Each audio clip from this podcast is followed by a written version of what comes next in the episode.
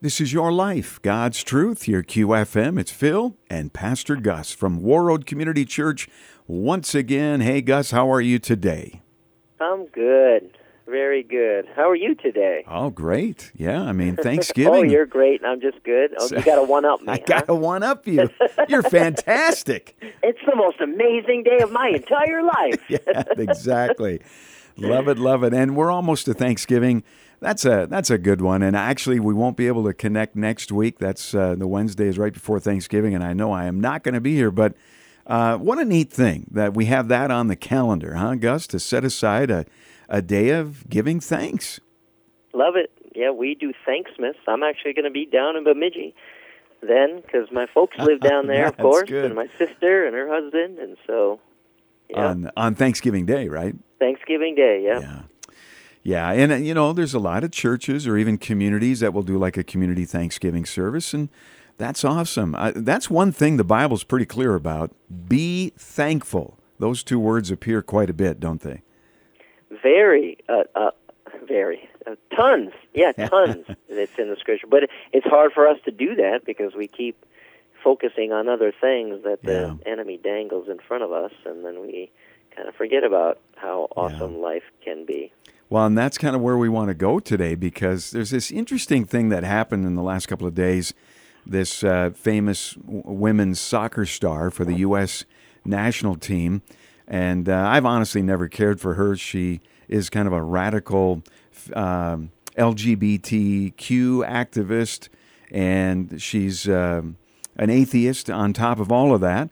Kind of makes sense, I suppose. And it was her last day. She's retiring. She's obviously very athletic and talented that way. But her last game on the national soccer team, and she tore her Achilles. And uh, she said, "Well, uh, basically, this proves that there is no God. You know, why why else would this happen? And bad things do happen, don't they, Pastor Gus?" Yeah, they certainly do. But what a weird response! It could prove that there is a God because He gave you a great career that whole time, and yes. He waited till the last game when you didn't really even need your Achilles much.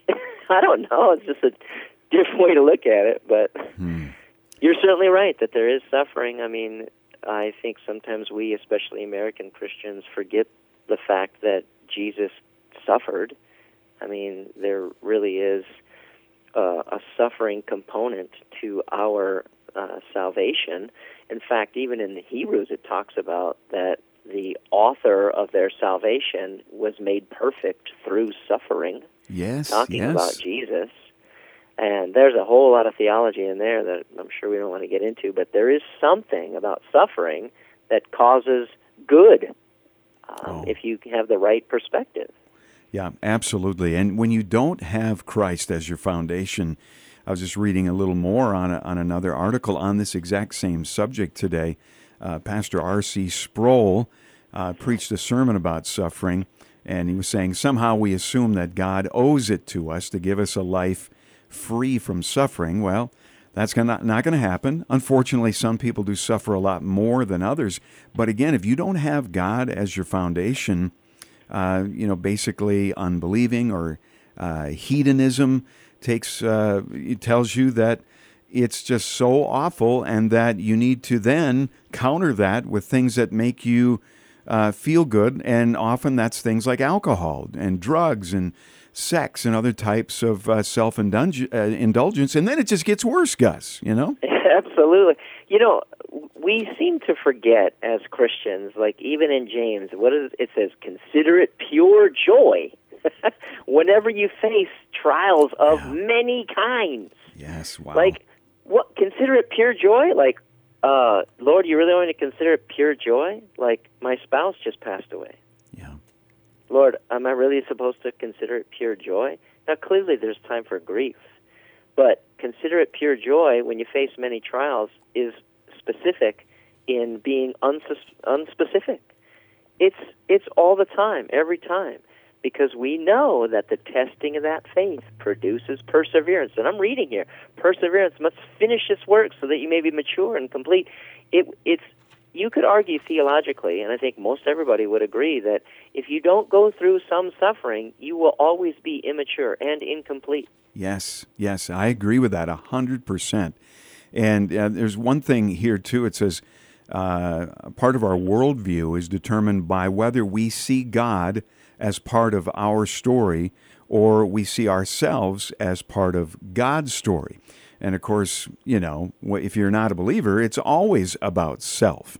And if your mm-hmm. self is constantly miserable and you can't see any way out of it, again, you turn to bad things. Or nowadays, Gus, we're seeing this rise in suicide. You know, well, there's just no way out of it. So I'm going to take my life. And the last couple of days, John Stonestreet's been talking about this rise of assisted suicide in Canada, that egregious program up there, you know, uh, aid in death, they call it. And uh, it's, it's horrific. But that's our culture is just so messed up when it comes to suffering and we've got to you know get to the scripture to what God says about it and and it does benefit us, but it's no fun when we're going through it. No, it isn't. But when we do go to the scripture and we really allow it to change our perspective, then our perspective changes, right? I mean, when when your perspective changes, when you're going through something because you realize you're an eternal being, that you are going to be alive forever for the rest of forever and ever and ever with God, somehow that should have an effect on your temporary right? It should have an effect here when you realize that you're an eternal being. And if it doesn't, then it's just an opportunity for repentance. Like, Lord, I'm sorry. I, I should count it all joy. I should consider it pure joy, you know, but I don't feel like it right now. Just help me, you know, consider it pure joy. And he's going to do that. He's just he's going to help you, but it it doesn't require him just showing up in your life and just flipping a switch. You actually have to implement the scripture that he's given you to implement. Yeah.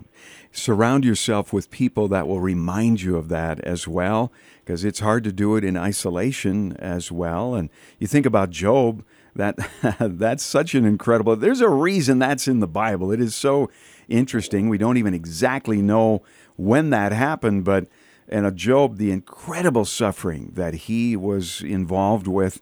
And the only answer Job really got to all of that uh, in the final analysis was God says, You have to trust me.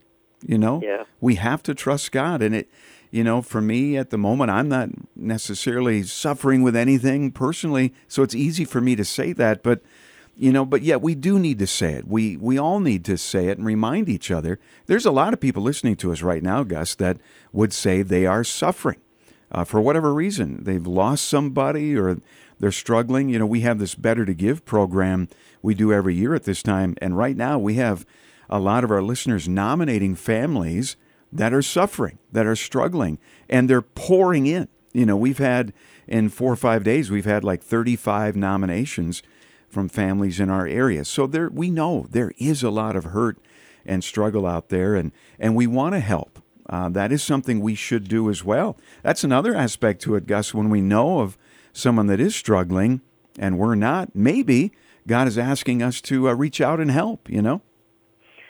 Absolutely. And, and, you know, there's a scripture verse again that really exemplifies what it is we're talking about, and it's Romans 8:28. We know that in all things, not most things, not you know almost all things, but in all things God works for the good of those who love him and who have been called according to his purpose. If you love God, which means obey him, if you're, you know, predominantly obedient yeah. and uh, you know, if you are obedient to him, then whatever happens in your life that is underneath the sovereignty of God, which is everything that happens in your life, is underneath that sovereignty. It's going to work for the good.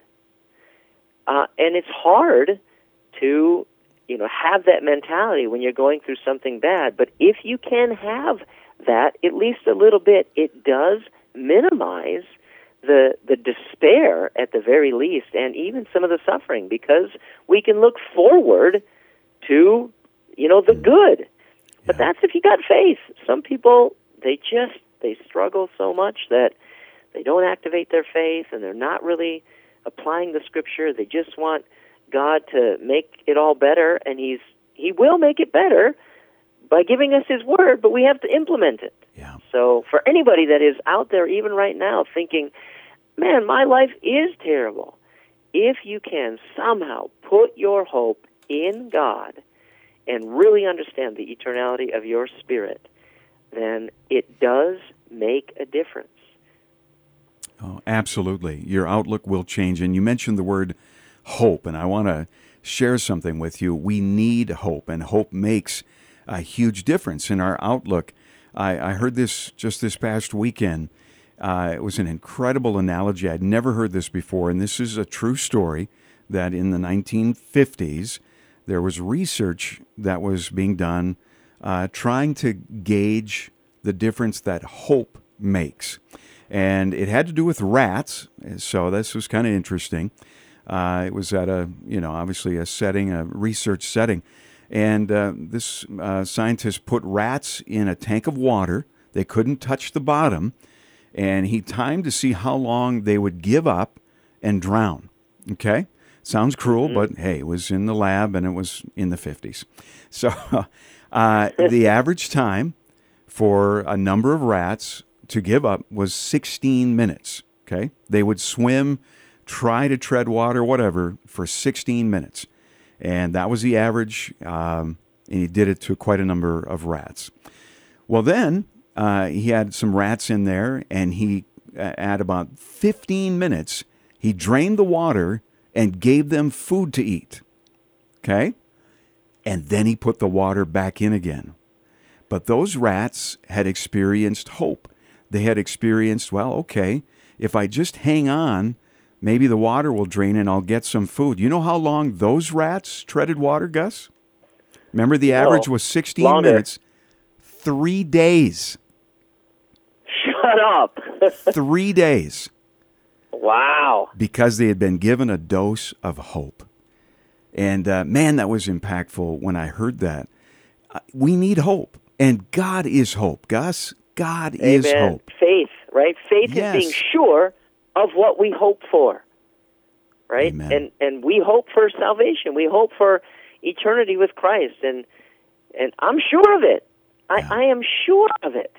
And there has been too many things that have happened in my life just like those rats where God has rescued me from. Yes. And I'm just sure. And you know, I'm I'm hopeful.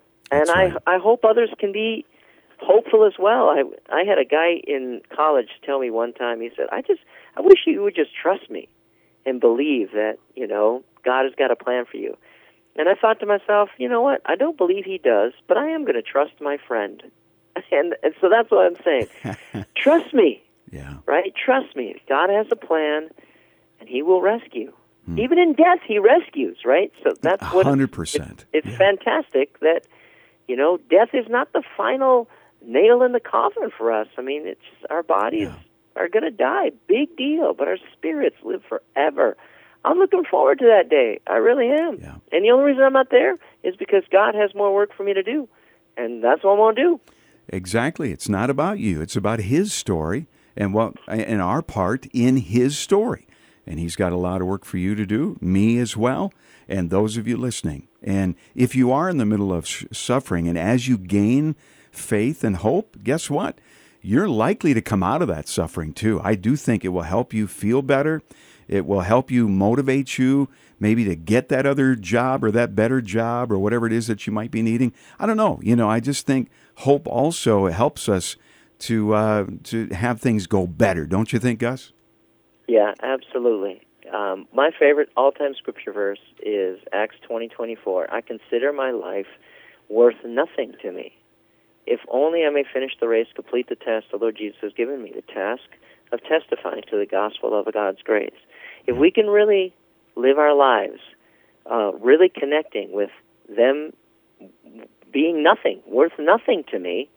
Everything that I do is I want to do to complete the task the Lord Jesus has given me, then it always keeps me hopeful. But when as soon as I start focusing on my life, focusing on this going bad, that going bad, this going bad, that elevates my life into being something more than nothing, and then I lose hope. Yeah. Yep, it goes the other way. That is a excellent word, and we're going to wrap it up right there. Always good, Gus. And uh, yes, we have much to be thankful for. We hope this message that you just heard was a blessing to you uh, as well. So thank you, Gus. God bless you and enjoy uh, Thanksgiving. We'll connect after that, okay? I hope I have a great Thanksgiving. Yes, amen. you will. You will. All right. God bless you. And this is your life, God's truth, your QFM.